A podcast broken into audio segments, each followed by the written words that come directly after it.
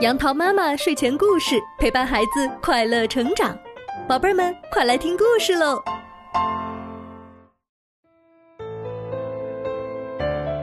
嗨，宝贝儿们，今天杨桃妈妈要给你讲的故事名字叫做《小黄莺唱歌》。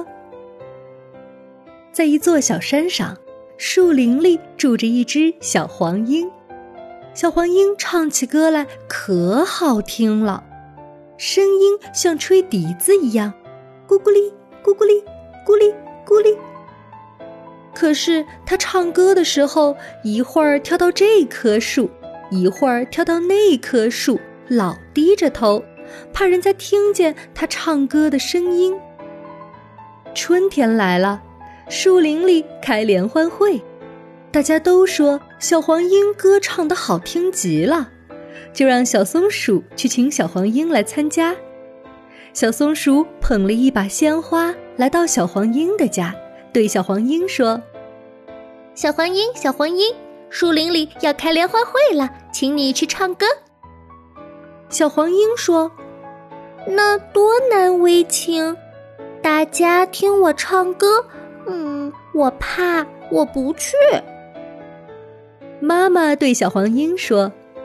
别怕，别怕，要勇敢些，孩子。大家爱听你唱歌，你就该唱给大家听啊！去吧，去吧。小黄莺听妈妈的话，就跟小松鼠走了。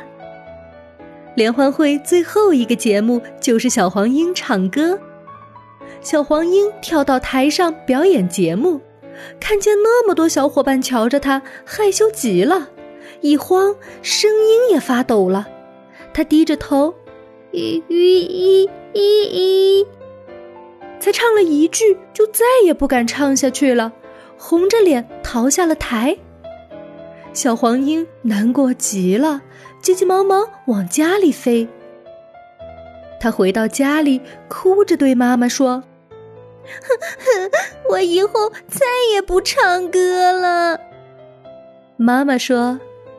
人家笑话你，是因为你没有把歌唱完。不要紧，以后你多唱给小伙伴听，胆子就会慢慢的大起来。小黄莺听了妈妈的话，天天练习唱歌，唱啊唱啊，越唱越好听了。所有的小动物都称赞它，小黄莺胆子大起来了，歌唱得更好听了。小黄莺进步真快呀！夏天到了，树林里又要举行一次联欢会，小黄莺也去参加。联欢会开始了，小黄莺第一个上台表演。